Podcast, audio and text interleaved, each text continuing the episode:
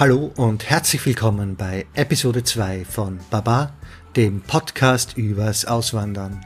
Mein Name ist Andreas und in diesem Podcast führe ich wöchentlich Gespräche mit Auswanderern in aller Welt. Gleich am Anfang, wenn ihr irgendwelches Feedback habt, Fragen, wenn ihr euch beschweren wollt, wenn ihr selbst teilnehmen wollt, könnt ihr mit mir in Kontakt treten und zwar über die Webseite baba.fm über Twitter mit @baba_podcast oder wenn es unbedingt sein muss über Facebook auf facebook.com slash babapodcast. Ich freue mich über jeden, der Lust hat mit mir hier im Podcast über seine Auswandererlebnisse zu sprechen. Das war es jetzt eigentlich auch schon von mir am Anfang. Ähm, seid mir gewogen, falls die Qualität zwischendrin mal nicht perfekt ist. Es ist mein allererster Podcast. Wir sind bei Episode 2. Es dauert alles noch ein bisschen, bis es wirklich eingespielt hat. Aber ich tue mein Bestes und ich freue mich über jedes Feedback. Und heute spreche ich mit Michael. Michael kommt aus Österreich und ist mittlerweile in Schweden und den Rest, wie es ihm ergangen ist, wie es so mit dem Auswandern war, wird uns eh gleich selbst erzählen. Hallo Michel. Ja, hallo Andreas. Wie geht's? Ja, danke gut, ja. Etwas kühle, aber, aber sonst ganz gut eigentlich, ja. Ach, Kälte in Schweden. Fürs warme Wetter bist du wahrscheinlich eh nicht hochgegangen. Ähm, Nein, das war Fluchtgrund, ja. Stell dich mal vor kurz. Also ich bin der Michael, ich bin ursprünglich aus äh, Österreich. Ähm, ja, dort groß geworden, dann später zwecks Studium äh, nach Wien gezogen. Ähm, ja, und dann irgendwann einmal die Erkenntnis gewonnen, dass man nicht jünger wird. Und ja, der Abenteuerdrang war dann irgendwie stärker und dann irgendwo ins Ausland, im Endeffekt im Schweden dann gelandet. Und äh, dort äh, lebe ich jetzt seit ungefähr drei Jahren. Ja. In Stockholm oder? Also das ist ähm, äh, quasi in Südertelje, das ist halt äh, so ungefähr 60.000 Einwohnerstadt, so in etwa 30 Minuten südlich von Stockholm. Und ähm, ja, es ist immer noch Stockholm Land quasi. Und man ist schnell drinnen in der Stadt, aber es ist eigentlich schon mehr Land. Ja. Warum hat es dich dort genau in diesen Ortschaft, in den Vorort von Stockholm verschlagen im Endeffekt? Das war eigentlich ähm, ganz ein pragmatischer Grund, äh, weil es extreme Wohnungsnot gibt in Schweden. Und äh, im Endeffekt eigentlich muss man froh sein, dass man überhaupt irgendwas kriegt. Und äh, ursprünglich eigentlich, also der Traum war immer so dieses klassische schwedische rote Häuschen mit den weißen äh, Rändern und ein bisschen Land, weil so äh, quasi so ein Wohnsilo, das, das kriege ich in Österreich auch quasi. Ja. Und dann ungefähr drei Stunden, äh, drei Monate ähm, gesucht und dann durch Zufall in der allerletzten Woche, wo ich in Schweden war, dann genau so ein rotes Häuschen kriegt und ähm, das war halt da. Es war, ja. Also du lebst das Klischee wirklich. Genau, ja.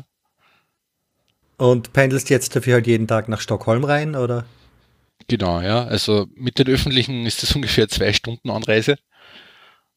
Aber ja, man macht es irgendwo gern, weil es irgendwie auch dazugehört. Und äh, für mich war das eben so nach ungefähr zehn Jahren in Wien. Also ich wollte eigentlich wieder mal am Land leben, also so richtig am Land. Mhm. Und ähm, das ist schon richtig toll da, weil im Endeffekt kilometerweise ist das ungefähr 50 Kilometer nach, Stock, nach Stockholm rein, aber quasi mein nächster Nachbar hier ist einen halben Kilometer entfernt. Und okay. ich, ich sehe nur Felder und Wald und so richtig, quasi, wenn man sich eine Naturdoku über Schweden ansieht, die könnte direkt vom Haus drehen. Und das ist halt eben genau das, was ich eigentlich gesucht habe äh, beim Raufziehen. Und von dem her eigentlich toll erwischt, also richtig glücklich deshalb. Lustig, dass es in so kurzen Abstand zu, zur Hauptstadt schon wieder so äh, ländlich wird eigentlich. Ja, es ist ziemlich zersplittert. Also Stockholm selbst ist ja eigentlich relativ groß von der Fläche her. Ja. Und ähm, da hast du direkt Gegenden mit ähm, Plattenbausiedlungen und ein Kilometer daneben ist quasi reinste Natur mit allem drum und dran. Und du hast gesagt, du hast drei Monate gebraucht, bis du die Wohnung gefunden hast. Ähm, genau. Ja. Das wäre deine letzte Woche geworden, gewesen. Also wenn es nichts gefunden hast, wärst du wieder heimgegangen und gesagt, das war mein Schweden-Abenteuer. Äh, nein, es ist so, ähm, man kriegt ja Angebote aber das sind halt oft Sachen, die man sich halt nicht so wünscht. Also so relativ teure Sachen, kleine Wohnungen, eben Plattenbaugegenden. Und ich muss sagen, dass ähm, äh, schwedische Baustil als solches ist jetzt nicht sehr, naja, einladend, nennen, nennen wir es einmal so, ja. Also es ist so richtig, es sind oft einfach nur Hauptsache viel Wohnungen auf kleinen Raum, damit mehr Wohnraum da ist überhaupt. Und das, wegen sowas zieht man halt nicht wirklich hin. Also das will man nicht wirklich leben. So DDR-Style dann, wirklich so Plattenhäuser, was du gesagt hast. Gell? Genau, ja. Und ähm, die haben meistens auch so einen, so einen ausgeblichenen Farbton drinnen. Also es hat richtig was Depressives, das Ganze, ja. Und speziell mit der Wetterlage, wo es halt relativ schnell dunkel wird, das wirkt einfach furchtbar. Also, also für mich wäre das überhaupt nichts, ja. Ja, was hat dich dann überhaupt da hochgetrieben in die Kälte, ins Dunkle? Warum gerade Schweden? Ähm, es waren eigentlich mehrere Gründe. Es gibt keinen so einen, so einen richtigen Hauptgrund. Äh, das Ganze war halt mehr, ähm, nein, quasi in meiner Jugend hat viele Reisen gemacht, also dank Interrail quasi quer durch Europa durch. Und ähm, Schweden war immer so dieser Ruhepol, würde ich es fast nennen. Und äh, durch das, dass ich ja selber recht gern also in der Natur draußen bin und wandern gehe und alles. Und in Schweden hast du eben diese endlose Weite. Und da hat es immer mal diesen Moment gegeben, ähm, das war in Nordschweden oben, quasi meinen Tag rausgewandert, querfeldein. Und auf einmal auf einem Hügel gestanden und soweit man sehen konnte, war nichts, was nur irgendwie an eine Zivilisation erinnern konnte. Also keine Straßen, keine Telefonmasten, gar nichts. Ja, Das war das allererste Mal, als ich sowas erlebt habe. Und das war einfach toll, ja. Das war so, wenn man aus, dem, aus einer Großstadt kommt, dann ist das halt wieder wirklich so ein oh, Durchatmen. Man hört nichts, kein Hupen, kein, kein Hintergrund sausen. Es war einfach nur Stille. Und das hat mir total gefallen halt, ja. Und mein Stockholm ist jetzt, also Stockholm-Gegend ist jetzt nicht unbedingt der, die Einöde, aber man muss halt irgendwo auch ein bisschen ähm, ökonomisch denken. So, irgendwoher muss ja dann das Geld kommen und irgendwo muss man ja arbeiten gehen. Also es muss irgendwo ein Kompromiss gefunden werden. Und ähm, ja. Im Endeffekt gibt's ja die drei urbanen Gebiete in Schweden. Stockholm, Malmö, was eh schon Kopenhagener Großgebiet ist im Endeffekt und Göteborg, oder? Das war's dann eh. Genau, ja. Ja, es gibt zwar nur so mehr oder weniger Kleinstädte, so in unserem Verhältnis gesehen, aber da muss schon Klick haben vom Job her. Also ich würde jetzt nicht hinziehen, wenn ich nicht vorher schon eine Arbeit gefunden hätte. Das wäre mir fast zu gefährlich. Ah, du hast vorher schon einen Job gehabt, hast von Wien aus gesucht, oder? Nein, nein, das nicht. Also ich habe, also ich arbeite ja in der IT und von dem her habe ich es ja etwas einfacher gehabt, weil ich muss, ich kann übers, übers Internet arbeiten. Und ich habe ursprünglich ja quasi meine Arbeit mitgenommen nach Schweden. Und äh, ja, von dem her war das relativ unproblematisch. Aber dann hättest du ja gleich den Totalfall nehmen können und wirklich in den Norden gehen und mit deinem Notebook im Wald sitzen. Genau, ja. Das Problem war, das Problem unter Anführungszeichen war, dass ich mit meiner Freundin draufgegangen bin. Und ähm, bei ihr war das eben nicht so. Also die hat ihren traditionellen Beruf noch. Und da geht das leider nicht. Verstehe ich. Also hast du sie zwangsbeglückt mit dem Umziehen oder war es schon auch ihr Wunsch, nach Schweden umzuziehen? Nein, es war eher Zwangsbeglückung und äh, es war eher so ein, ähm, es, also ich, ich habe ich hatte zu dem Zeitpunkt schon den Plan, dass ich es machen werde. Und ähm, dann sind wir zusammengekommen und dann war irgendwann einmal der Moment, wo ich dann gesagt habe, naja, es, ich werde das machen einfach, ja, und ähm, komm mit oder nicht, ja, also ich, meine, ich will niemanden sein, es ist eine große Entscheidung für jeden, jeden sowas zu machen. Und sie ist halt dann Gott sei Dank mitgekommen und hat dann auch eine Freude daran gefunden. Aber ja, also muss irgendwo auch ein bisschen der Typus dafür sein, denke ich und sie hat auch einen relativ umziehbaren Job, beziehungsweise Ausbildung gehabt. Na, sie hat äh, Molekularbiologie studiert. Und, Hauptsächlich äh, Englisch, Hauptsache Uni. Dann ist eh egal wahrscheinlich, oder? Genau, ja. Und ähm, sie war aber selbst nicht so ganz zufrieden mit dem, also so ein klassischer Fall von, man fängt halt irgendein Studium an, das irgendwie interessant ist und sobald man fertig ist, ähm, denkt man sich eigentlich, was ein Blödsinn. Und von dem her war sie dann auch sehr flexibel und für sie eigentlich eine tolle Gelegenheit, äh, quasi ein guter Anlass, um dann doch was anders zu machen, ohne dass sie sich selbst Vorwürfe machen muss, dass äh, quasi nicht die Ausbildung nutzen tut. Ja. Ist eigentlich im Endeffekt ein Glücksfall für sie gewesen. Ja. ja. Du hast gesagt, du hast dich schon länger vorbereitet, du hast einen Plan gehabt, nach Schweden zu gehen. Wie lange war das vom Beschluss bis wirklich und jetzt ziehe ich um? Äh, boah, in etwa vier Warum Jahre so ungefähr. Und das war zum einen halt ähm, quasi Geld sparen, ganz klassisch. Ähm, dann in Österreich schon Kurse angefangen, also Sprachkurse. Und ähm, das nächste Problem war dann in dem Zeitpunkt, wo dann meine Freundin gesagt hat, sie will mitgehen, nur warten müssen, bis sie mit ihrem Studium fertig war. Und so sind es dann ungefähr vier Jahre insgesamt. Also ich habe halt nicht gewusst, irgendwie, wie, wie lange das gut geht mit ähm, Job mitnehmen quasi jetzt und übers Internet arbeiten und dann was Neues finden. Und ich habe mir gedacht, ich würde gerne einen, einen, guten Finanzpolster haben, dass ich es mindestens eineinhalb Jahre schaffe, auf, rein auf eigene Kosten.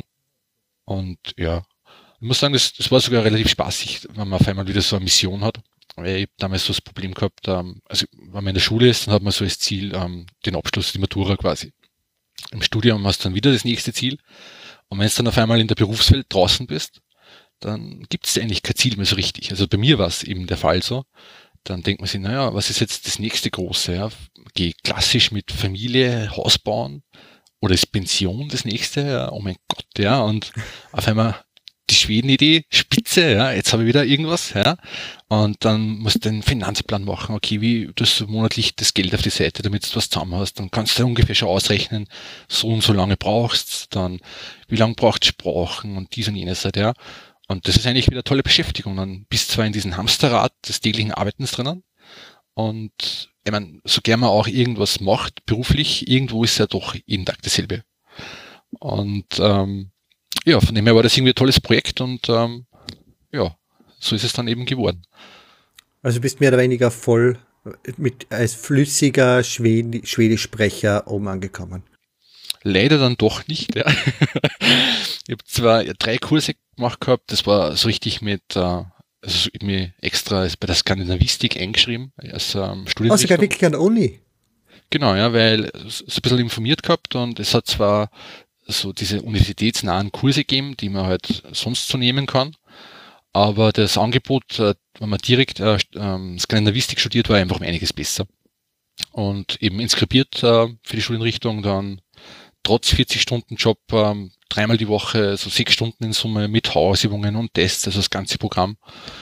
Und ähm, ja, das ist eigentlich relativ gut gegangen am Anfang. Und dann im letzten Jahr, bevor ich eigentlich rauf gezogen bin, war es dann so, dass äh, in meinem Job ziemlich stressig war es und ich überhaupt keine Zeit gehabt habe, irgendwas zu lernen, dem ganzen Jahr nicht. Das war so ganz so klassisch einfach, man kommt heim und will einfach nur am Boden liegen und Arme und Beine ausgestreckt haben und geistig total fertig. Und also ein Jahr lang kein nix, nichts mit der Sprache gemacht und wie wir dann raufgezogen sind, ich habe nichts mehr gekonnt. Also das ich wieder bei Null anfangen müssen. Das war extrem frustrierend. Und es ist vor allem so, wenn man dann so ein Buch aufschlagt und man denkt, ah ja, genau das und ah ja, eigentlich eh. Aber wenn man dann nicht das Buch vor sich hat, auf einmal fällt dann das alles nicht ein. Ja. Und das war deprimierend. Das war, hat ungefähr ein Dreivierteljahr dauert dann nachher noch, bis das wieder zurückgekommen ist. Das war deprimierend. Aber sonst, ab dann ist dann wieder gut dahingegangen. Ja. Glaubt man auch nicht, wenn man es einmal erlebt hat. Na, also Sprache vergisst man. Also den aktiven Part vergisst man so schnell. Passiv hängt schon noch irgendwo im Hirn, aber aktiv aufrufen ist so schwer teilweise. Mm, absolut, ja. Okay, aber jetzt mittlerweile bist halbwegs flüssig und du kannst oben kommst gut mit Schwedisch durch. Genau, ja. Es ist zwar, sie haben zwar auch so diese Eigenheit wie, also ähnlich wie in Österreich, dass äh, quasi jede, jedes ähm, Bundesland quasi ähm, so seinen eigenen Dialekt hat und das zum Teil die Leute genauso undeutlich sprechen, wie sie jetzt tue im Podcast. Und ähm, es dann nicht immer einfach ist, aber sonst so im Groben und Ganzen, also im Großen und Ganzen funktioniert das an sich sehr gut. Wobei natürlich auch immer wieder die Peinlichkeiten noch passieren. es, es ist ja im Schwedischen so, dass ähm, also Schwedisch ist per se als Sprache jetzt nicht so schwierig für jemanden, der, der Deutsch hat als Muttersprache. Aber es gibt ja sehr viel so kleine Details und Unterschiede. Und oft hat man so diese Hausregel ähm, von wegen, naja, solange es, solange es sich irgendwie ähnlich anhört, anhört wie wie das Deutsche quasi, da kann man einfach irgendeinen schwedischen Anhang dranhängen und dann wird schon passen. Das versuche ich im Niederländischen auch oft genug. Ja, es haut nicht immer hin. genau. und da kann man dann in extrem peinliche Fallstricke äh, hineinlaufen halt. Und ähm, ja, also ich habe es erst, erst vor zwei Wochen so gehabt, ähm, ich habe da quasi Kontaktlinsen neu gekauft in, bei einem Optiker. Und ähm, da ist es so, dass der überall, das ist alles im System drinnen. Und ich gehe drin und sage, ja, ich würde halt gern die Kontaktlinsen abholen, also auf Schwedisch alles. Und sie fragt mich auf einmal irgendwas, was ich nicht verstanden habe. Und es gibt ja auch wie im Deutschen für, für jeden Ausdruck fünf verschiedene Wörter eigentlich.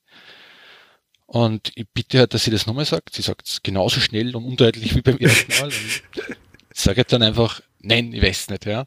Und dann ist richtig, was ist so richtig klassisch wie bei einer Schallplatte, wenn auf einmal so der Ton so, ja. Alle schauen mich an im Geschäft, so richtig still. Und sie da so, was, ich weiß das nicht, ja. Und ich dachte, na, weiß wirklich nicht. Und dann so im, was du oft braucht ein bisschen, bis dir das dann bewusst wird, um was gerade geht, wenn du das nicht richtig verstehst. Und stellt sie dann raus, dass ähm, sie gefragt hat, welchen Jahrgang ich bin. Also Geburtsjahrgang. Boah, also, da wird man so richtig klein in dem Geschäft drin, da kommt man sich der größte Idiot vor. Und das war eben ein Wort, das ich solches noch nie benutzt habe weil es halt eben anderen Ausdrü andere Ausdrücke gibt, die halt eher vorkommen halt so. Und ähm, oh, super peinlich, ja. Aber so ja. lernt man's. Eben, ja. Eben, jetzt weißt du es, das bleibt jetzt sicher im Hirn. Und dann ist es sehr wichtig. Hm. Wie schaut's mit deinem Freundeskreis aus? Ist das, bist du mit Schwedenfallen unterwegs oder bist du in einer Expat-Bubble oder gemischt?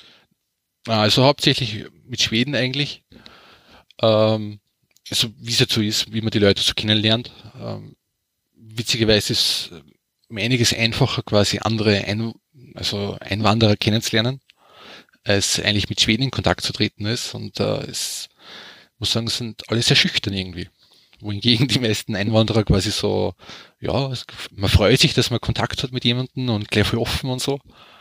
Und ähm, ja, klingt eh ein bisschen so wie Niederlande. Also viele Freundschaften so, wenn wenn jemand mit, mit jemandem von der Uni her befreundet bist, ist das nur ein neuer und dann warst du schon in der Art. Das dann Leben lang nur gleiche Leute. Schwer reinzukommen genau. in so einem Fall, ja. Mm, wir haben zwar da in der, also ich nenne das einmal Wohngemeinschaft, die, die Nachbarn, die da irgendwo in dem, in der Gegend wohnen. Äh, da ist sogar so, wenn man, wenn wer näher kommt, dann macht man meistens eine Grillerei, da redet man sich irgendwie zusammen. Und sogar da ist relativ schwer, wo immer so einen Anlassfall hat, um sie kennenzulernen. Und das ist dann immer so ein langes, echt skeptisches Beschnuppern, würde ich fast äh, sagen. Und die Leute brauchen sehr, sehr lang, bis sie wirklich warm werden mit einem. Also so richtig, also mir kommt sogar vor, dass je jünger die Leute, desto zurückhaltender sind. Und ab 50, 60 hat man schon diese, wie soll ich sagen, dieses Tantenartige. da sind sie alle relativ offen und, und reden gern und reden viel, ja. Und fast zu viel. Aber die Jungen sind schwer zu erreichen, also, ja. Aber ist das ein, ein, vertrauen sie dir nicht? Das ist eine Misstrauensgeschichte oder warum ist es so schwer, da einzubrechen in den Schweden? Äh, ist schwer zum sagen. Also ich habe öfter schon gehört, dass sich Schweden untereinander nur kennenlernen, wenn sie betrunken sind. Und ich, ich habe mir gedacht, das, das, das sagt man halt so, ja, aber ich muss sagen, je länger ich da lebe, desto mehr denke ich mir, ja, es, da ist was dran, ja. Also es ist. Na, aber ist es so viel anders in Österreich? Also ich habe schon das Gefühl, wenn ich jetzt zu jemandem, also generell, ich würde sagen, in Europa, man spricht sich ungern auf der Straße an. Ja, also ja, da ist man immer sofort im Generalverdacht, ja. Aber wenn sie die Gelegenheit ergibt, ähm, ist, glaube ich, einfacher jetzt den auch in Deutschland oder in Österreich, dass ich jetzt kurz mit jemandem ins Gespräch komme über Banalitäten oder halt einfach so ein lockeres Gespräch führe, wohingegen das da ein bisschen, weiß ich nicht, ja, das ist so ein bisschen, wie wenn ich jemand in seinen persönlichen Bereich eindringe, in dem, ich, in dem Moment, wo ich mit jemandem sprechen tue. Und das braucht schon sehr lange, so unverhältnismäßig lange kommt mir vor. Okay. Und ich denke, die Finnen sollen noch schlimmer sein, was das betrifft. Ich kenne nur einen, da, die war eher, die war eher anders drauf, ja. Also das ist jetzt auch mein Problem. Ich kenne das finnische Vorurteil, aber ich kenne mittlerweile ein paar Finnen, aber die sind auch wieder so halb Auswanderer und bla bla bla. Die sind auch wieder sehr offen und, und sozial eigentlich. Das heißt, die Probe ist halt auch schlecht in dem Fall. Musst halt danach Stimmt, nach Finnland ja. ziehen. die genau, stört ja. die Kälte offensichtlich ja nicht. Na, gar nicht. Also ich bin so, dass also ich Hitze im Sommer, also der Klassiker ist ja Sommer, Büro, keine Klimaanlage. Dann in der Nacht, die, gerade in, speziell in der Stadt, wenn, wenn die Gemäuer so heiß sind und einfach nicht kühl werden in der Nacht, das ist das Schlimmste für mich überhaupt. Ja. Und von dem her war Schweden auch ein idealer Ort, weil wenn man kalt ist, kann immer mehr anziehen, aber ich kann nicht mehr ausziehen, wenn man warm ist. Ja. Und es von dem her eigentlich spitze. Also ich habe das sehr gern da. Das Problem ist eher die Dunkelheit im Winter. Im Sommer ist wahrscheinlich ja um die 20 Grad, oder? Ja, einem, ja. Also wir haben jetzt. Sich ab und zu mal drüber, aber halt so als Schnitt. Genau, ja. Also muss sagen, für meine Verhältnisse, ich habe noch nie richtig ein Badewetter gehabt in Schweden. Oh, also, das ist schade. Ja. Aber du wolltest gerade im Winter anfangen. Das ist ja schlimm. Genau, ja. also mein, die Schweden gehen schon baden, aber na, so da bin ich zu sensibel auf das. Eisbärenclub? Was hast du gegen einen Eisbärenclub? Nein, ich weiß nicht. Also da bin ich, keine Ahnung, da habe ich das Gefühl, ich schrumpfe um einen halben Meter, wenn ich da in das Wasser reingehe, aber für die Schweden ist es super warm anscheinend. Also da fehlt mir das richtige Schwedenblut dafür. Man nimmt, was man hat. Aber du wolltest ja gerade sagen, wegen der Schwärze, wegen der Dunkelheit, die aktuell herrscht. Wie war denn das am Anfang? Das muss ja. Genau, also das, das war eigentlich ganz spannend. Also ursprünglich eigentlich im Winter raufgezogen, von dem her, also im, im endenden Winter eigentlich. Direkt ins kalte Wasser, in dem Fall willst du das kalte Wasser anscheinend. genau, ja. Und von dem her war halt die erste richtige Erfahrung ähm, der Sommer eigentlich. Das war schon faszinierend, wenn die Sonne nicht wirklich untergeht. Ja. Also es ist, obwohl es jetzt nicht so extrem nördlich ist, in, mit Stockholm ist doch so, dass man eigentlich, wenn man nach Norden sieht, so quasi wie wenn die Sonne genau unterm Horizont vorbei geht eigentlich. Also das ist schon sehr faszinierend. Und im Winter ist genau das Gegenteil. Also es ist eine gewisse Dunkelheit, die auch wenn es quasi am Papier hell ist, zwischen neun und drei Uhr, es ist irgendwie doch irgendwie wirkt es dunkel einfach. Ganz, ganz egal, ob bewölkt oder nicht. Das ist speziell, ich merke es, wenn ich im Winter nach Österreich fliege. Das wirkt richtig wie ein Sommertag in Schweden. Weil einfach die, die Lichtqualität der ganz andere ist. Und ähm, ich meine, ich arbeite zum Beispiel gerne in der Nacht, von dem her, ich bin es gewohnt mit dem künstlichen Licht und das ist jetzt nicht so schlimm für mich, aber ich merke es bei vielen anderen, gerade speziell ähm, Einwanderer, dass die oft sehr stark darunter leiden. Also es ist so dieses, dieses Klischee von wegen die, äh, die Winterdepression im Norden und, und alles, was halt damit mit, einher, mit einhergeht, ist, ähm, es hat durchaus irgendwo sein, wie sagt man, also sein, es gibt's, ja. Das ist ja auch der einzige Grund für die strengen Alkoholregeln da oben, oder? Dieses Alkoholmonopol mit den unglaublichen Preisen ist ja nur Winterdepression und bitte säuft euch nicht zu Tode.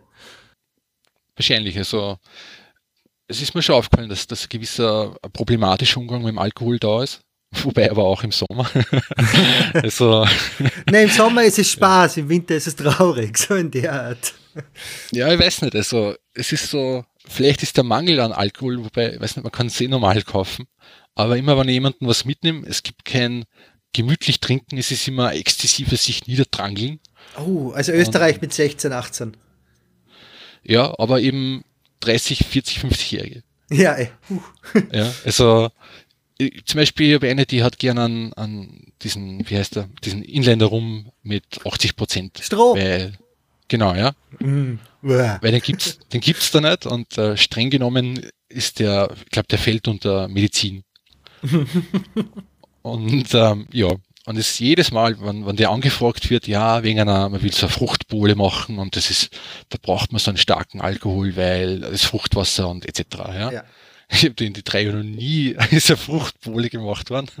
die wird einfach innerhalb einer Woche pur getrunken. Es ist einfach, äh, ja, nichts rein, äh, reingemischt und ähm, ja, also man merkt es immer an, äh, wenn der, der Rum angekommen ist, dann ist die, die Person nicht mehr, nicht mehr so wirklich erreichbar oder nicht mehr ganz da.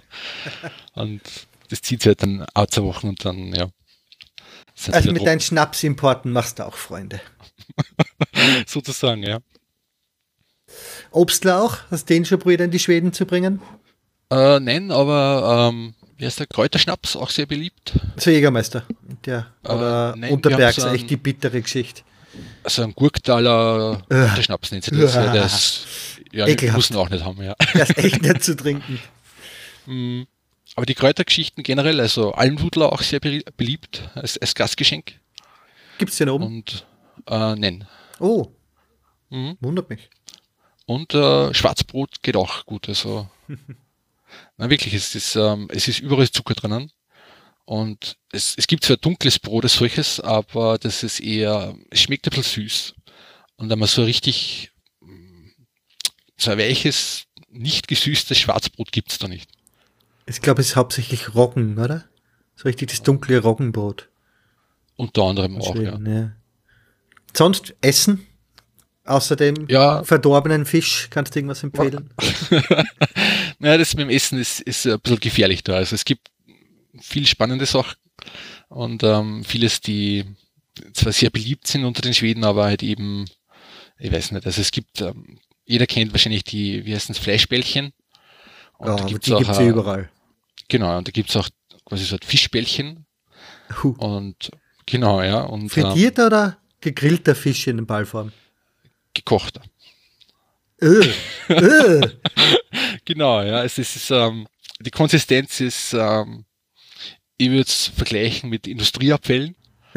Und Hirn mit Ei. so in etwa, ja. Und, und geschmacklich ist, ähm, es ist, ähm, boah, also sehr intensiv. Ich hätte mal versucht, das in eine Pizza reinzugeben, damit es irgendwie nicht so extrem ist. Die Pizza war nachher zum Wegwerfen. Und ja, also da muss man alles ein bisschen mit Vorsicht genießen, auch Sachen, die sich eigentlich gut anhören, schmecken dann oft sehr gewöhnungsbedürftig, nennen wir es mal so. Und ähm, ja, aber sonst, äh, sie haben recht viel Fischgerichte und ähm, also die ähm, Meere, also Meeresfrüchte-Sachen sind da auch sehr beliebt, die sind super irgendwie und ja, von dem her also schade, dass Schweden nie eine Kolonie weiter weg gehabt hat als Finnland, weil das ist das, was, glaube ich, England und Holland und die ganzen Koloniemächten so gut getan hat in der Küche. Weil sonst wäre es hier gleich. Ja, mein Gerüchten zufolge ist ja in England auch nicht viel besser. Also. Na doch, dort gibt es dann eben ja. die Curry-Kultur und über die Schiene haben sie dann einen Geschmack importiert eben. Mhm.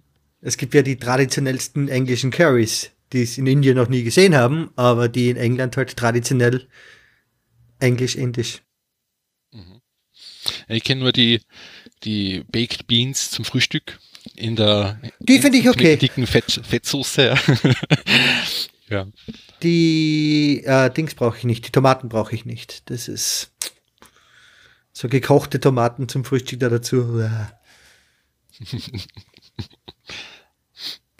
Hast du den Surstroming schon getestet? Einmal haben sie oh, ja. oder? Oh ja, es war furchtbar. Also ihr, ihr breche nicht leicht, aber. Also kurz zur Erklärung, Surströmming ja. ist ein verdorbener, was ist es? Irgendein Fisch halt, ein verdorbener Fisch, der genau. ein paar Jahre rumgegangen ist. Genau, ja. In seiner eigenen äh, Im eigenen Saft. Nicht mal in Öl so oder Essig, im eigenen Saft. Ja, es ist so, es ist eine eigene so eine Salzlauge. Ja. Ähm, ja, es ist wie eine Lauge einfach. Es ist richtig, es ist sehr, ähm, das Erlebnis kann man ungefähr, kann man sich so vorstellen, wenn man die Dose aufmacht. Es ist wirklich wie altes Erbrochenes. Also, und, und dieser Geruch ist, ist schon so einnehmend. Also ich kann es mit dem Fisch nicht im selben Zimmer aushalten. Und ähm, von der Optik her mehr so wie Heringe. Und die Konsistenz ist sehr glitschig und undefinierbar, wobei er etwas besser schmeckt, als er riecht. Aber es ist dieses Gesamterlebnis, also ich würde sagen, man muss es mal testen. Aber, Aber es ist ja auch mehr ein Scherz an den Leuten. Es ist ja keiner freiwillig. Es gibt ja keinen, der sagt, hm, ich mag das. Oh doch, doch, ja. Ähm, unsere, unsere Nachbarin da, die, die hat das sehr gern. Und ähm, sie sagt zum Beispiel, diese Dosen, die man zum Kaufen kriegt, die sind zu groß für eine, für eine Person oder eine als solches. In Kühlschrank Drum, damit danach. Ja, aber weißt du, wie das ist? Das ist Zehn Monate ja. bleibt es hängen, mindestens. Einkühlen zur Not, ja. Also ein ja. Tiefkühler. Na, und die lädt halt gern Leute ein zum Surströmming essen, weil dann kommt sie auch wieder mal dazu. Und also man isst dann ja nicht wirklich roh, so wie in die YouTube-Videos, sondern mit so auf Kartoffeln, so ein bisschen wie ein. Ähm, also wird es ein bisschen angebraten, oder was? Nein, nein, den Fisch nicht selber, aber so mit, ein, mit gemachte Kartoffeln und eingestampft und vielleicht auf ein, auf ein Knäckebrot noch dazu. Mhm. Ja, es macht es nicht besser, meiner Meinung nach. Aber ja, es, ist, es gibt durchaus einige Leute, die den sehr gerne essen. Da, also. Okay, aber es ist nicht die Hardcore-Roh-Version und ich nehme das jetzt da in die Finger. Äh, das ist, hat keine Fischform mehr, oder? Das ist mehr ein Gatsch. Nein, es das kann ich nicht mit dem Finger nehmen. Doch, kann ich. Also kann ich es ja, mit dem Finger essen, theoretisch. Okay. Also es gibt, ähm, ich, bisher gibt es gibt zwei Varianten, so die, die Schäppchenform und die, ich glaube, ganzen Fische sogar. Okay. Und ähm, ja, das, es gibt da durchaus Varianten und ja. Kulinarisches Traumland, also. Mhm. Wir hatten mal, das nennt sie, ähm, ich glaube, Lutefisch. Das ist so ein das ist auch so ein eingelegter Fisch, der traditionell so zwischen ähm, Weihnachten und Silvester gegessen wird. Den Namen kenne ich, ja. Ist das als ähm, eingesalzter, oder? Genau, ja. Und äh, das vom Geschmacklichen schmeckt genau wie ein Ei. Exakt wie ein Ei. Und okay. fühlt sich im Mund, im Mund auch so an wie ein Ei. Und wenn man das, wenn man das so essen tut, irgendwie denkt sich, ja, ist eigentlich nicht so schlimm. Aber je länger man drüber nachdenkt beim Essen, denkt man sich, das schmeckt anders, als es eigentlich sein sollte. Ja? Und hab, da hat man irgendwie oft so dieses Erlebnis in Schweden, wo man Sachen, die schmeckt nicht so, wie es aussieht, wie es aussieht eigentlich. Und je nachdem, wie man damit umgehen kann, kann man, glaube ich, sich auf die Kulinarik da einlassen in dem Land. Und ja, also so, so ganz meins ist es nicht, muss ich gestehen, ja. Aber für das gibt es ja noch die internationale Küche und da hast du ja eh Stockholm und es gibt ja selber Kochen. Also. Genau, ja. Hast du, überkommt es dich ab und zu, machst du ab und zu ein Schnitzel oder Gulasch? Sogar, es gibt sogar schwedische Schnitzel zum Kaufen. Äh, Pressfleisch oder? Genau, ja, Pressfleisch. Ja, hier auch. Das ist, ich, ich bin dafür, dass Österreich bitte die Niederlande und in dem Fall auch Schweden dafür vor Gericht zieht, Menschenrechte. Es ist nicht okay, dass sie das als Schnitzel verkaufen. Dieses Pressfleisch in einer Banade, wo kein Ei ist, wo auch kein Brot ist, wo einfach nur, ich weiß nicht, was es ist, in einer chemischen Panade, das ist einfach nicht essbar. Das ist, gehört verboten. Mhm. Und das verkaufen ja. sie auch hier teilweise in Restaurants und in Schweden wahrscheinlich auch, oder?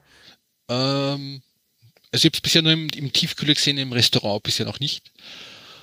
Ähm, optisch schaut es aber an sich ganz okay aus. Also für, für so Tiefkühlzeugs. Ähm, ja. Oh nein, dann, dann seid ihr uns schon voraus. Die niederländische ist auch optisch nicht, absolut nicht okay. ja, aber ich muss sagen, ich glaube, jeder, der studiert hat ähm, und mit quasi sich über Studium mit Pasta irgendwie drüber geworfen hat, der ist dann sowieso unabhängig und jetzt nicht wirklich ein Fanschmecker. Also man schafft schon irgendwie. Natürlich. Und wenn man Fisch mag, also ich, ich glaube schon, dass sicher gute Fischgerichte haben und nicht nur Joke-Fischgerichte. Ja. ja. genau, also da gibt es ja nichts zum Aussetzen. Und halt Knäckebrot. Das wahrscheinlich nichts damit zu tun hat mit dem Knäckebrot, was in Österreich oder Deutschland verkauft wird. Ähm, na doch, eigentlich schon. Ja. Es ist eigentlich das Gleiche. Also Wasser ist ja, authentisch. Ja, eigentlich schon, ja. Jetzt, okay. Es gibt mehrere Alternativen halt noch, die halt ein bisschen härter sind und größer und aber jetzt, ja, ist jetzt kein, kein großer Unterschied eigentlich. Dafür haben sie halt auch so, äh, das nennt sich Polarbrot. Äh, ich weiß gar nicht, ob es das bei uns gibt. Ähm, das ist so, ähm, ah, schwer zu beschreiben. Es ist quasi von der Form her so ein bisschen wie ein übergroßes Knäckebrot, aber weich. Ja, weich. Aber, Langosch. Ja, ja, so in etwa in die Richtung, aber halt irgendwie dicker. Und ähm, schwer zu beschreiben, es ist halt irgendwie anscheinend irgendwie aus dem, aus dem Norden heraus. Und ähm, ist eigentlich auch ganz nett. Mega Semmel. genau, ja. Was würdest du sagen, ist der größte Unterschied zwischen dem durchschnittlichen Stockholmer und dem durchschnittlichen Wiener oder Österreicher?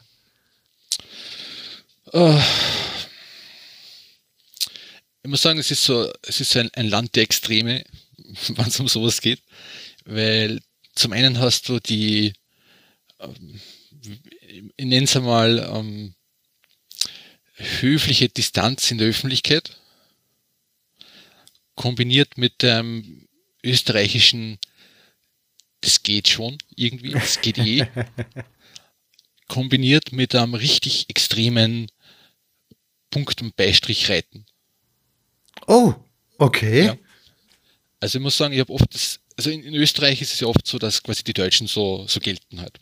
Ja. Aber verglichen mit den Schweden sind die Deutschen richtige Anarchos. Also das ist, ich habe es richtig, ich habe wirklich oft erlebt, wo man sich einfach hinter einer Regel versteckt und eiskalt einfach drüber fährt. Gleichzeitig aber extrem großen Ermessensspielraum hat.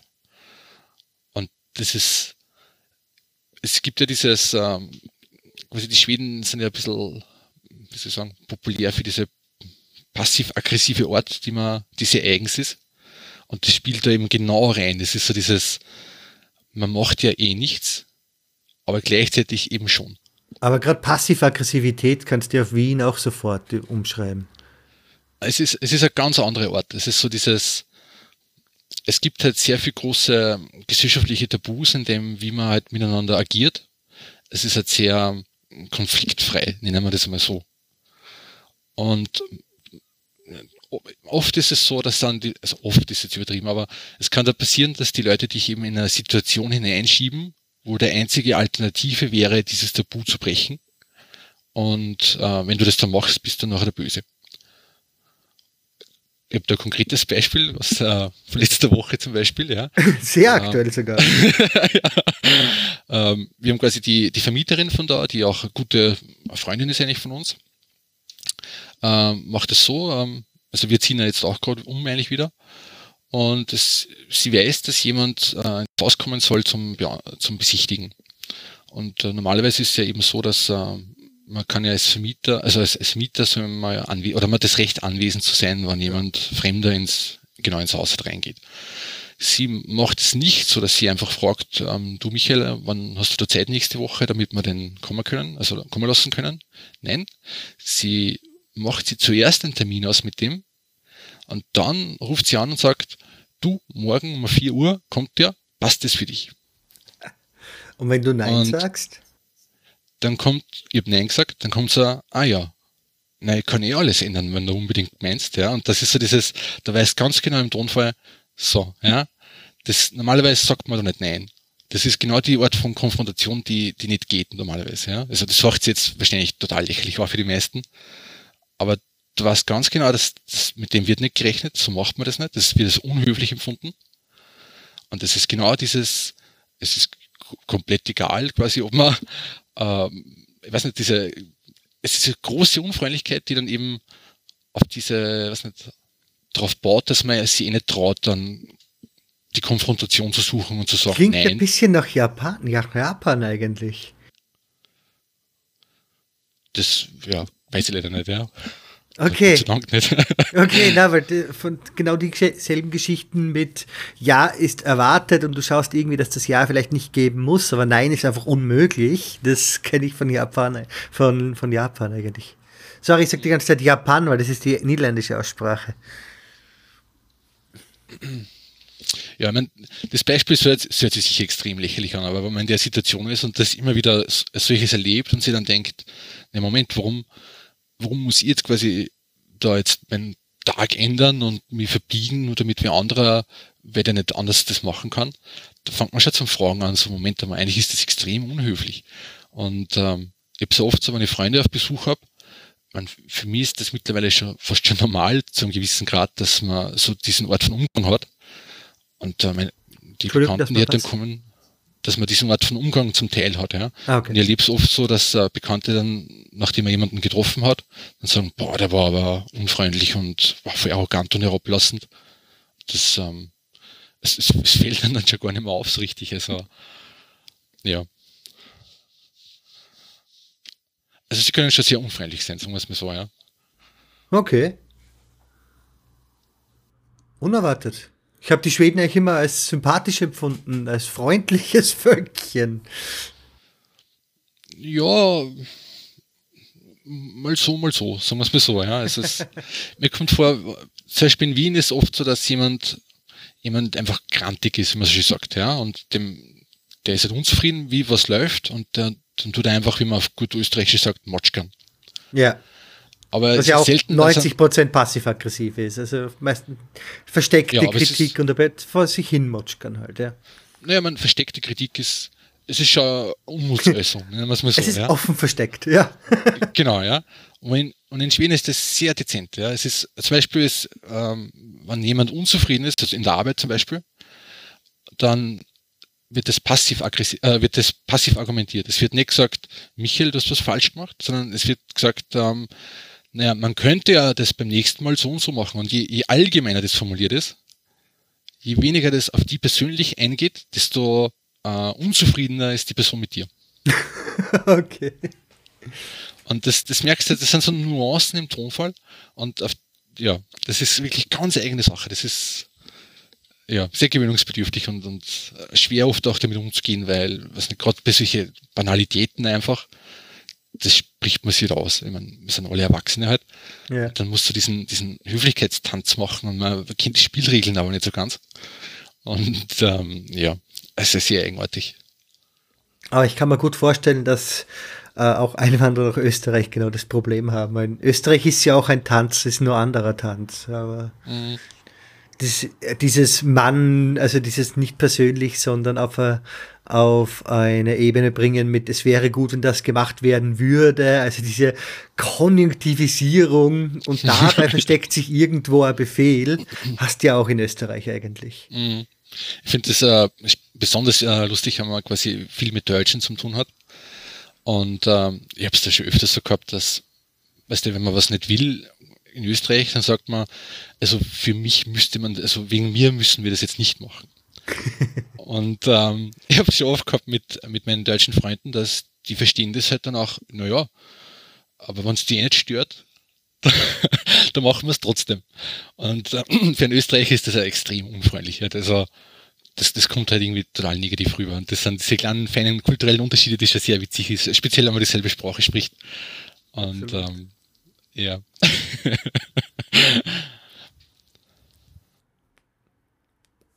Wie ist es für dich eigentlich mit der Monarchie? Haben Sie ein bisschen einen Kult auf König und Königin? Ja, durchaus. Also, und wie fühlt sich das für dich an, als einer, der aus einer Republik kommt? Ich habe generell diesen für mich sind diese Königshäuser halt eher, nennen Sie mal so, ich habe kein Problem damit, solange kein Übertritt zu irgendeiner Art von Rechtsprechung oder Einfluss da ist. Und ja. problematisch ist dann meiner Meinung nach dort, wo öffentliche Gelder zu diesen Königshäusern rübergehen. Wie ist es in Schweden? Weißt du es? Werden die irgendwie finanziert? Zahlen die Steuern? Das ist ja pro Land sehr verschieden. Ich habe ehrlich gesagt keine Ahnung. Also ja. ich, mein Zugang generell ist so, ich sehe mich ja mehr als Gast in dem Land. Und äh, obwohl ich zum Beispiel politisch doch interessiert, also sehr interessiert bin, beschäftige ich mich eigentlich überhaupt nicht. Oder ich habe keine, keine richtige Meinung zu dem, was da passiert. Ja. Weil ich denke mal, ich bin vielleicht jetzt drei, vier Jahre da. Ich kann das nicht beurteilen, verglichen mit jemandem, der da aufgewachsen ist. Mhm. Aber sie zelebrieren schon ein bisschen. Gibt es irgendeinen ah, coolen Feiertag ja, ja. dafür oder sowas? Oh. Keine Ahnung, muss ich sagen. Nein, gibt es nicht. Also ein Feiertag. Ja. du würdest ja mitkriegen, wenn es echt einen Feiertag geben würde, wenn du es frei bekommst. Also, also wegen, wegen den Könige eigentlich nicht nennen. Also, Nein, okay. Na. Sehr schade, hier in Holland ist das mehr oder weniger der Nationalfeiertag und das ist halt auf den König bezogen, aber es ist einfach eine Riesenparty und das ist auch, das macht es dann ein bisschen sympathischer dann. Mhm ein Feiertag, viel trinken, Party und Straßenmärkte. Also ist auch immer sehr nett. Ich habe den, den Nachteil, dass ich aus einem Elternhaus komme, dass ich sehr verliebt war in, so, in solche Sachen. Oh. Und wir immer diese ganzen Boulevard, also diese Magazine zu Hause gehabt haben mit, oh, Prinzessin so und so und was hat sie heute wieder gemacht und irgendwelche Paparazzi-Fotos dabei. Und von dem her, das ist, ich habe so dicke Schallklappen entwickelt bei dem Thema. also ich krieg sowas eigentlich nicht mehr mit. Also ich könnte direkt im Palast wohnen, die würde keinen, keinen sehen und würde überhaupt nichts mitkriegen. Ja. Was denn irgendwas was in Schweden grundsätzlich anders ist als Österreich, was du sagst, das machen sie in Schweden besser, das ist einfach ein Unterschied, den du sehr, sehr magst? Ähm, es ist sehr vieles zweischneidig. Also in Schweden gibt es ja sehr starke Digitalisierung. Und äh, in Schweden gibt es diese, das nennt sich da um, quasi Personennummer, also so eine Sozialversicherungsnummer, die so eine Supernummer ist. Ja. Mit der macht man alles. Also da ist, da, laufen die ganzen ähm, Sozialversicherungen drüber, der Einkommen, der der, der Netzkarte für die öffentlichen Betriebe Software. Wo? Und bei der, bei der Öffi-Karte musst du es angeben. Ja, du musst das nicht, du kannst das. Also das ist, das ist eben genau der Schmied. Ja, es ist, um eben einen besseren Service zu kriegen, sollst das angeben und dann bist du in der Falle drinnen. Ja, aber dann ist, und, wow, okay. Ja, zum Beispiel ist es eben so, dass, ähm, man, wie man sich denken kann, es wird vieles einfacher dadurch, weil ich brauche nur sagen, zum Beispiel, angenommen, ich würde ein Auto anmelden wollen, brauche ich nur sagen, ja, das ist meine Nummer ja. und dann haben die schon alle Daten und ich muss nichts mehr machen eigentlich, ja. Auf der anderen Seite ist eben so, ganz Klassiker, wenn wir bei Versicherungen bleiben, man schaut im Internet, äh, will einen Preisvergleich machen, wie es jetzt so ist.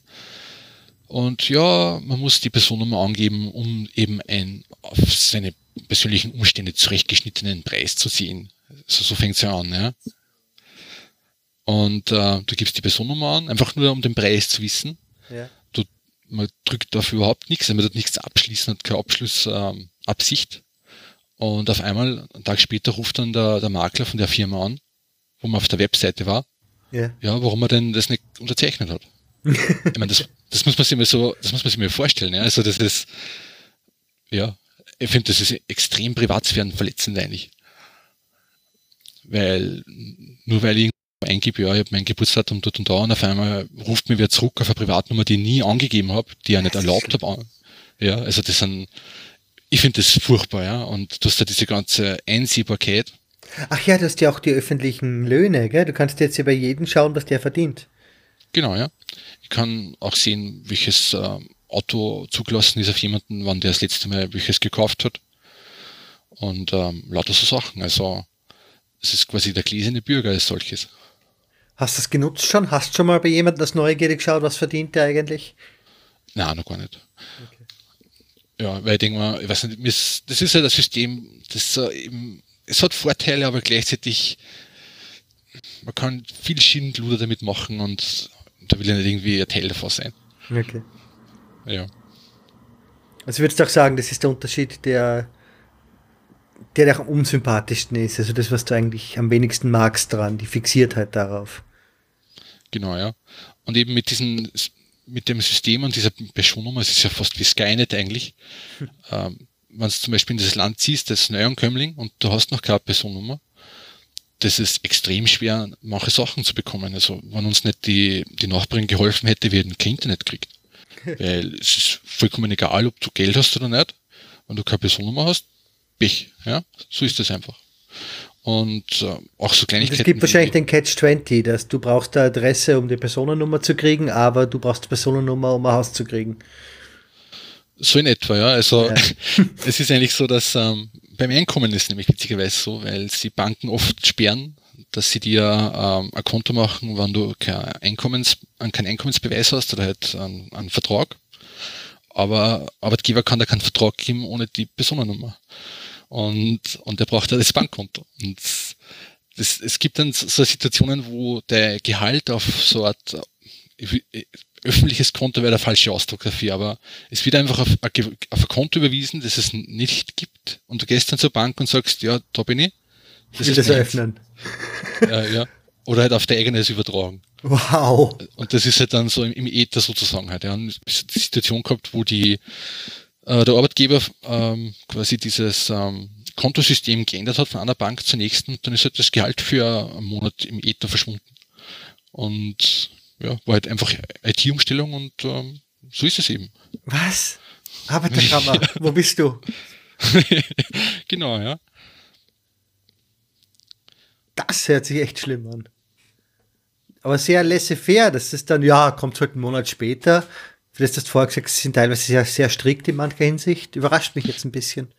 Ja, das ist eben so. Es ist dann, ja, zum einen irgendwie ähm, ist halt viel Ermessensspielraum da und zum anderen, ja, quasi eigentlich klassisches Klischee von, von, von Beamtentum eigentlich. Wenn man jemanden mit der falschen Laune erwischt, dann muss das Punkt genau sein, ja.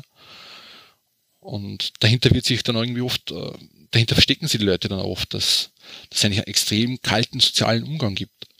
Weil, ja, entweder man hat es so oder man hat eben Pech gehabt. Und da gibt es ja keinen Weg rundherum nachher. Ich habe das zum Beispiel also gehabt, wie wir das, äh, das Auto angemeldet haben da. Ähm, da ist es ja so, dass du, wenn du ein importiertes Auto hast, dann ähm, musst du, da gibt es mehrere Varianten, wie man das halt eben ähm, bewilligen lässt, unter anderem mit der Zulassung oder eben mit so einem, ähm, mit so einem, wie nennt sie das, so ein, so ein Brief quasi vom Hersteller, dass das ein wirklich EU-konformes Fahrzeug ist und ja. da gibt es halt mehrere Varianten. Und wegen der Nova gibt es wahrscheinlich noch als Importsteuer. Äh, nur bei den neueren Fahrzeugen, bei den Eltern ist das egal. Oh, und das umgekehrt. War damals, okay. Ja, und es ist, ähm, es war damals so, dass äh, meine Freundin eben vor mir die, ähm, diese Pensionnummer, also diese Sozialversicherungsnummer gehabt hat.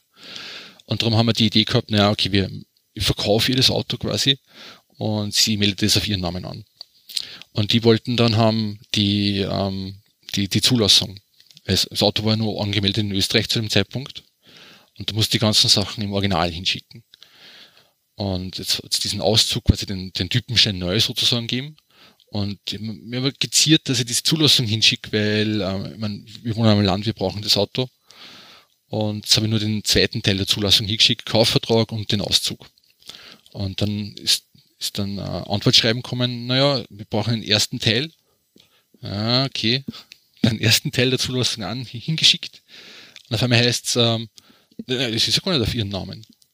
Weil das Fahrzeug ja nur auf mich in Österreich zugelassen ist eigentlich, ja. Und das ist so richtig typisch schwedisch. So, es steht eigentlich schon im zweiten Teil alles mit meinem Namen, der Kaufvertrag auf Sie. Sie wollen den zweiten, wo es, ich meine, es geht nicht anders. Es gibt, man kann nicht zwei Teile von derselben Zulassung mit unterschiedlichen Namen haben, das geht nicht. Und dann passt es auf einmal nicht, ja. Und dann der Oberwitz war dann sogar noch der, dass ähm, auf einmal jetzt geheißen, na Moment, ja, der Kaufvertrag vom Fahrzeug ist nicht dasselbe Datum wie, äh, wie der Tag, an dem das Fahrzeug importiert worden ist. Ach Gott! Ja, und so kann das nicht sein. Und, oh mein Gott, ja, und, und dann halt hin und her und warum und dies und jenes und dann war die Lösung, na okay, ändern Sie einfach das Datum, sagen Sie haben das falsch aufgeschrieben, dann passt es. Und einfach, das ist so das, keine Ahnung, es ist die ehrliche Angabe gewesen, eine Woche vorher halt mit dem Auto ein, einer und dann eine Woche später verkauft in Schweden und na, das geht nicht, weil das System erlaubt es, oder ich weiß nicht, irgendwer irgendeine Regel gibt's dafür.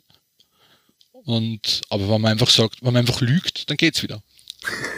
Beste Variante, und, natürlich. Ja, und wenn ich sage, nein, das war so und aus, dann habe ich halt Pech gehabt. Und, und das ist halt so richtig klassisch schwedisch einfach. Das ist, so ist es einfach. Hast du ein bisschen davon schon selbst für dich übernommen, von diesen, von dieser schwedischen Persönlichkeit, von dieser na, gar nicht. Also ich bin, ich bin das genaue Gegenteil. Ich bin einfach, weiß nicht, ich bringe das Österreichische, ah, das machen wir schon irgendwie. und, und fertig. Also, weil das ist eines der Sachen, das mir am meisten ehrt in, in dem Land. Und ja, also ich fange mir das gar nicht an.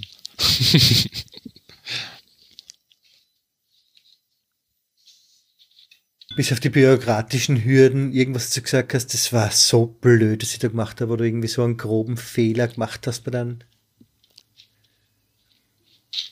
Bei was? bei was? Weil grundsätzlich mit Zeit in Schweden bist, wo du einfach irgendwas am Land falsch verstanden hast oder einfach irgendwas so schief gegangen ist, nur weil du es falsch verstanden hast. Äh, eigentlich nicht so wirklich es gibt halt immer wieder diese kleinen Missverständnisse und dann, ja, aber das ist nichts, na, eigentlich nicht so wirklich. Ja, das gehört da nicht dazu.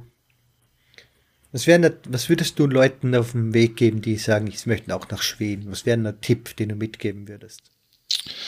Ähm, sich sehr zeitig um, um eine Wohnung umzusehen. Ähm, das ist extrem wichtig, weil es kann, also der Wohnungsmarkt der ist in etwa so, es gibt zwei Teile und es gibt so einen, einen staatlich, staatlich kommunal geregelten mit einer Warteliste. Ja. Und äh, wir haben Bekannte in Göteborg und die haben so diesen Witz quasi, dass sobald die Frau schwanger ist, kannst du das Kind schon, das Ungeborene auf die Liste setzen, dann hat es eine Chance, dass es mit 18 eine Wohnung kriegt. Ja. Also so in, es ist ein bisschen über, überspitzt, aber so in etwas an die Wartezeiten, ja. Und ähm, dann gibt's noch den privaten Markt und der private Markt ist ähm, extrem überteuert. Es gibt äh, quasi so Second-Hand-Wohnungen und aus dritter Hand Wohnungen. Untermiete von der Untermiete oder wie kann man sich das vorstellen? Genau, ja. Und ähm, es gibt eigentlich kein Maklersystem. Also ich kenne das zum Beispiel aus Wien so, dass ähm, in Wien versucht man halt eine Wohnung ohne Makler zu kriegen. Und wenn alle Strick reißen, dann beißt man halt in den sauren Apfel und zahlt man halt den Makler, man wird schon irgendwas kriegen. Und da ist das nicht der Fall. Und ähm, ich habe so Sachen erlebt wie, quasi so hat, ähm, jemand hat einen Stock in seinem Haus als so eine WG vermietet, einzeln, für ein kleines Zimmer fast 700 Euro mit, was nicht, unter 20 Quadratmeter. Okay. Ja. Und, äh, Aber das war dann echt in Stockholm. Außerhalb, also. Immer noch, okay. Uh. Ja. Hm, es war zwar, zwar eine nette Gegend, aber ja, auch nur für die, die dort äh, Häuschen haben. Aber dafür heißt das, das ja. Einkommensniveau ja wahrscheinlich auch besser. Also du verdienst jetzt ja auch besser, was das betrifft, oder? Ja, Eben. ja das schon, ja. Aber man, es ist so, dass ähm, am Wohnungsmarkt gibt es ja da viel Betrüger, ähm, wo man ziemlich genau draufschauen muss. Also ich, ich kenne sehr viele Geschichten, also vom Schweden vor allem, die einfach in, in falsche also zur, zur Kaution zum Zahlen braucht man es an und in Wahrheit war das dann überhaupt nicht der, der Eigentümer. Ah. Und also da muss man extrem aufpassen. Und gerade bei diese ähm, Wohnungen als, als Unter, Unter, Untermiete, wo einfach keine rechtliche Grundlage da ist, aber ja, wenn es die erwischen, ist halt. Gibt es da noch einen Vertrag auf dem Level?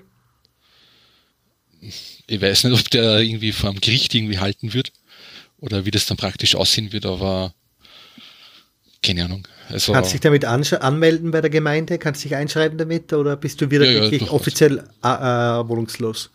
Nein, nein, also das, das prüft ja keiner nach, ob das ein echter Vertrag ist oder nicht. Ja, ansonsten, äh, ja, also für, genau, für die, die eben ins Land kommen und nach Wohnung suchen, was eine super, äh, eine wichtige Sache ist, nicht einfach nur die Sachen anschreiben, die Annoncen, die man findet, sondern es gibt auf diversen Seiten ähm, so Inserat-Varianten, wo man sich selbst inseriert.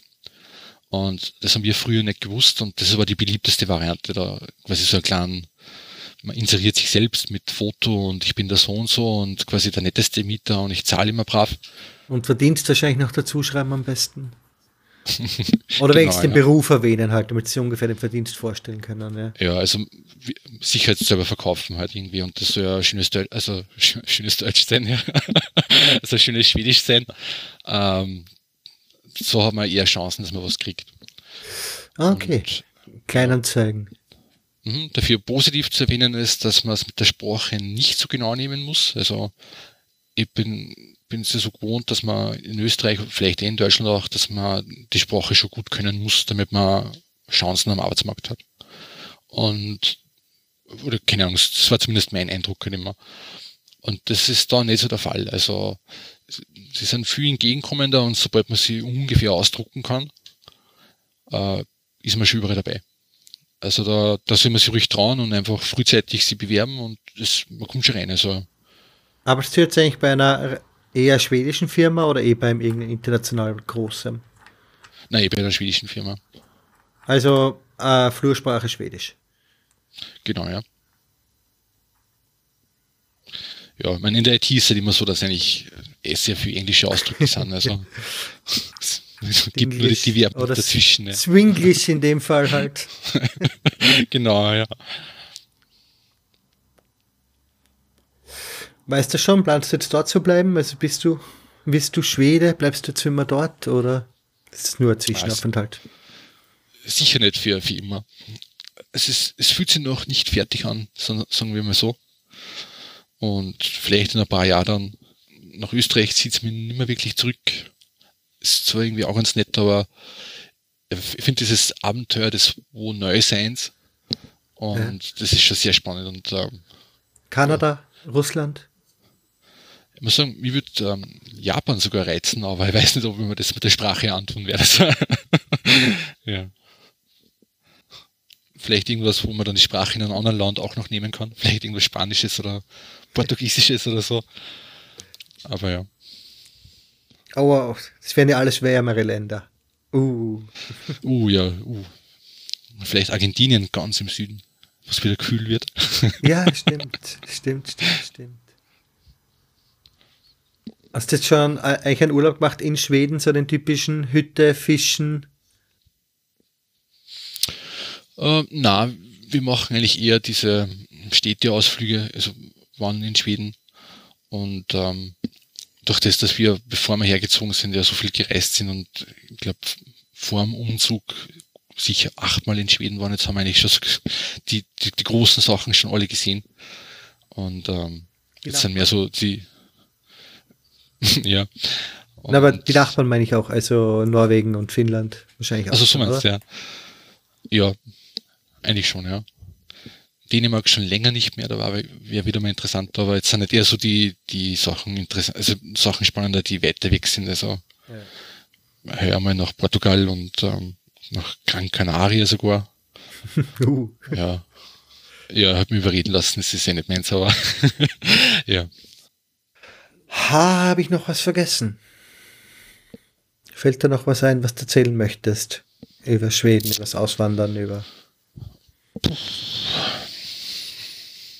Nein, eigentlich, ich glaube nicht. Sicher morgen was einfallen. Normalerweise direkt nachdem wir aufgelegt haben. genau, ja. Na, aber eigentlich nicht. Also, ja. Ich glaube, ich alles, ja. Dann sage ich mal Danke fürs Gespräch und werde die Aufnahme stoppen, aber bleibe ich noch dran. Mhm. Dann danke. Ciao. Danke, ciao. Und hier bin ich nochmal aus dem Off. Das war's auch schon für diese Woche. Danke, dass ihr so lange dran geblieben seid. Die meisten meiner Folgen haben circa eine Stunde. Also so viel habe ich jetzt schon aus den paar Gesprächen, die ich schon geführt habe, rausgefunden. Die Stunde ist, denke ich, das perfekte Format für solche Gespräche. Wenn ihr Feedback habt, wenn ihr noch Fragen habt an mich, an den Michel oder sonst jemanden, wenn ihr noch selbst teilnehmen wollt, schickt mir eine E-Mail an andreas.baba.fm oder geht einfach auf die Webseite und schreibt euch dort in die Kontakte Kommentare und zwar unter baba.fm oder per Twitter bei @baba_podcast oder wenn es unbedingt sein muss, auch bei Facebook unter facebook.com slash baba podcast. Das war's von mir. Ähm, das Schneiden dieses Streams, also das Schneiden dieses Podcasts, habe ich auch gestreamt. Und vielleicht werde ich das regelmäßig machen, weil es hat irgendwie Spaß gemacht. Wenn ihr Interesse an solchen Streams, grundsätzlich anderen Streams habt, könnt ihr auch gerne in meinem Twitch-Kanal vorbeischauen. Das ist twitch.tv slash obraka. Und dort erlebt ihr dann auch, wie dieser Podcast live, also wie dieser Podcast nicht live, sondern wie dieser Podcast nach dem Gespräch entsteht. Das Gespräch selbst will ich nicht streamen, weil ab und zu will man da halt Sachen, die nicht unbedingt dann rausgehören, die nicht unbedingt jemand hören muss. Von dem her war's das. Gut, wie gesagt, schaut vorbei, wenn ihr Interesse dran habt. Schickt mir Kommentare für alles andere, schickt mir Bewertungen, iTunes, vielleicht bin ich bald im iTunes Store, ich werde mich da heute noch anmelden. Äh, in ein paar anderen Stores bin ich eigentlich schon drin, also bewertet mich, empfiehlt mich. Vielleicht kennt ihr jemanden, der auch ans Auswandern denkt, dem das vielleicht gefallen könnte. Gut, ich danke für eure Aufmerksamkeit und bis nächste Woche. Jetzt kommen noch ein paar Outtakes, sind aber diesmal wirklich nur zwei und nur eins davon ist wirklich ein Outtake. Also, ja. Nächstes Mal wieder bessere Outtakes, hoffe ich. Bis nächste Woche. Tschüss und Baba.